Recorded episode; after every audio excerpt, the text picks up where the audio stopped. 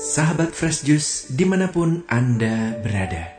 Ada kabar gembira sebelum kita mendengarkan renungan hari ini. Setelah empat tahun kita tidak mengadakan ulang tahun Fresh Juice. Kami akan mengadakan kembali ulang tahun Fresh Juice yang ke-10 di hari Jumat 25 November 2022 di Swiss Bell Hotel Rainforest Kuta Bali bersama para pengisi Fresh Juice antara lain Romo Yandi Buntoro CDD dari Medan, Romo John Laba SDB dari Tangerang, Romo Revi Tanot dari Manado, Romo Albertus Joni SCJ dari Lampung, Romo Siprianus Tukan SSCC dari Yogyakarta, Romo Iwan Karwayu dari Bali, Pasutri Yofi Natasa dan Joshua, Johan Eng, Ibu Linda Wahyudi, Feice Novi, dan pewarta OMK Gregory Tan, Kick Andy Heroes 2022, Alan Kewas, dan juga admin Fresh Juice Yudi dan Rita. Adapun biaya Fresh Juice Live ini 100 ribu sudah termasuk kaos gratis untuk 300 pendaftar pertama yang bisa datang ke Bali. Terima kasih juga atas sumbangan dari Human Greatness untuk kaos ini. Untuk kaos fresh juice lainnya nanti juga akan dijual pada saat pelaksanaan acara Fresh Juice Live ini. Door prize utama untuk Fresh Juice Live adalah blender juice, rice cooker, 2 HP, dan siaran gratis ke Holy Land dari Holy Global Tour bersama Fresh Juice di tahun 2023. Keesokan harinya, di tanggal 26 November, bagi yang masih ada di Bali, bisa mengikuti siarah ke Gua Maria di Bali bersama Fresh Juice dari jam 8 pagi sampai pukul 5 sore dengan biaya 350.000 sudah termasuk kaos gratis, siarah fresh juice, makan siang dan makan sore dan juga dengan door prize utama siarah gratis ke Turki bersama Fresh Juice di tahun 2023.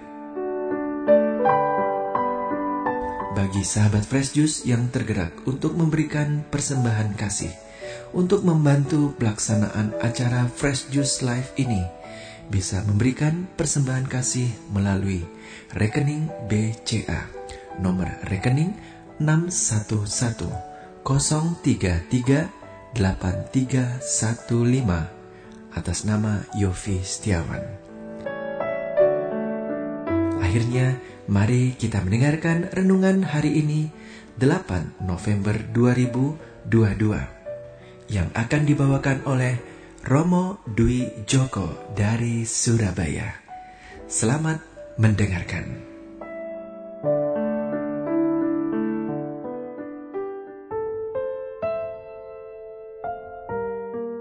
Para sahabat Fresh yang terkasih, selamat pagi, selamat berjumpa kembali Salam dalam kasih Tuhan. Hari ini Selasa Pekan Biasa ke-32. Kita akan mendengarkan sabda Tuhan yang diambil dari Injil Lukas bab 17 ayat 7 sampai dengan 10. Mari sejenak kita membuka hati mendengarkan sabda Tuhan. Yesus bersabda kepada para murid, Siapa di antaramu yang mempunyai seorang hamba yang membajak atau menggembalakan ternak baginya, akan berkata kepada hamba itu waktu ia pulang dari ladang, "Mari segera makan"? Bukankah sebaliknya ia akan berkata kepada hamba itu, "Sediakanlah makananku, ikatlah pinggangmu, dan layanilah aku sampai aku selesai makan dan minum." Dan sesudah itu engkau boleh makan dan minum.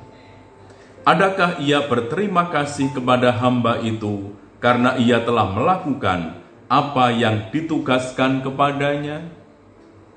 Demikian jugalah kalian. apabila kalian telah melakukan segala sesuatu yang ditugaskan kepadamu, hendaklah kalian berkata, "Kami ini hamba-hamba tak berguna. Kami hanya melakukan apa yang harus kami lakukan." Demikianlah sabda Tuhan. Terpujilah Kristus. Para sahabat terkasih, Bayangkan, Anda mempunyai pembantu yang berjam-jam kerja keras di ladang. Setelah ia pulang, apakah Anda langsung menyuruh dia makan seandainya Anda sendiri belum sempat makan? Tentu saja tidak. Apakah Anda juga berterima kasih secara khusus kepada pembantu atas kerjanya yang memang wajib ia lakukan? Tentu saja juga tidak.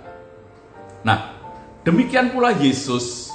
Yesus meminta para muridnya untuk membayangkan diri mereka seperti pembantu itu.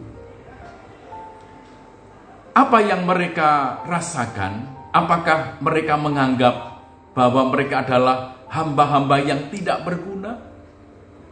Setiap pembantu pasti berguna. Setiap hamba pasti bermanfaat. Maka di balik kata tidak berguna, kiranya ada makna yang lebih mendalam. Kalau hamba itu berhati sombong, meninggikan diri, biarpun dia bekerja keras, dalam arti tertentu ia memang tidak berguna. Nah, pemikiran inilah yang ada dalam benak Yesus. Yesus memikirkan itu ketika dia berbicara tentang hamba yang tidak berguna. Murid Yesus haruslah selalu rendah hati, siap melakukan apa saja yang diperintahkan kepada mereka dengan cinta kasih yang tulus memang bisa menjadi tidak berguna kalau tidak ada cinta, kalau hanya pamrih semata. Maka kata-kata yang dianjurkan Yesus, kami adalah hamba yang tak berguna, adalah sebuah ajakan untuk tetap menjadi rendah hati, sadar diri bahwa sering kali dalam pelayanan ini kita masih sungguh-sungguh belum mencintai dengan total, dengan tulus, sebagaimana Yesus guru kita. Kadang-kadang kita masih gagal dalam mencintai sesama. Kami hanya melakukan apa yang harus kami lakukan. Kata-kata ini kiranya mengajak kita untuk punya kesadaran sebagai seorang hamba yang rendah hati, yang mengerjakan semata-mata karena Allah dan tidak mengharapkan imbalan daripadanya. Imbalannya adalah bahwa kita diperkenankan untuk melayaninya. Dan inilah sesungguhnya pelayanan, pelayanan yang penuh cinta itu. Maka kiranya ada dua kata yang bisa membantu kita untuk memaknai pelayanan ini yakni bela rasa dan rasa syukur. Bela rasa berarti apa? Bela rasa berarti bersama-sama yang menderita.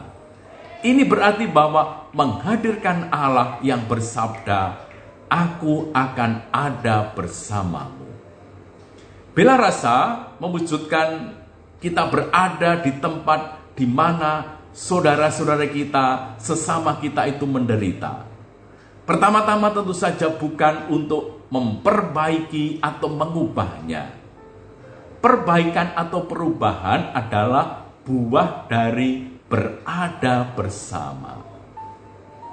Maka pelayan Tuhan melakukan segala karya pelayanannya karena merasa lebih dahulu telah dicintai oleh Tuhan.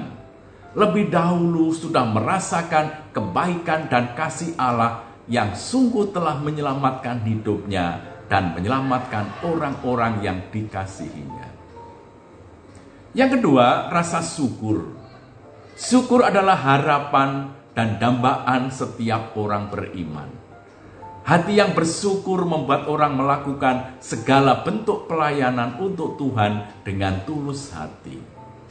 Pelayanannya dalam bentuk apa pun akan dilakukan dengan penuh sukacita, dengan damai, dengan ketenangan, karena hanya ada satu tujuan, yaitu menyenangkan hati Allah dan menjadi berkat untuk sesama.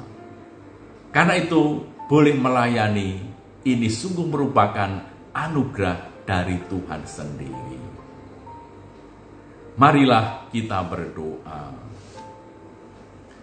Ya Tuhan, ajarilah kami hidup dari iman. Gembirakanlah kami karena kasih setiamu yang telah nampak di dalam kami, dalam diri Yesus. Jadikanlah diri kami sebagai hamba dan sahabatmu yang berkarya dan yang tidak mengharapkan imbalan selain dari dirimu sendiri. Engkau yang hidup dan berkuasa, kini dan sepanjang masa. Amin.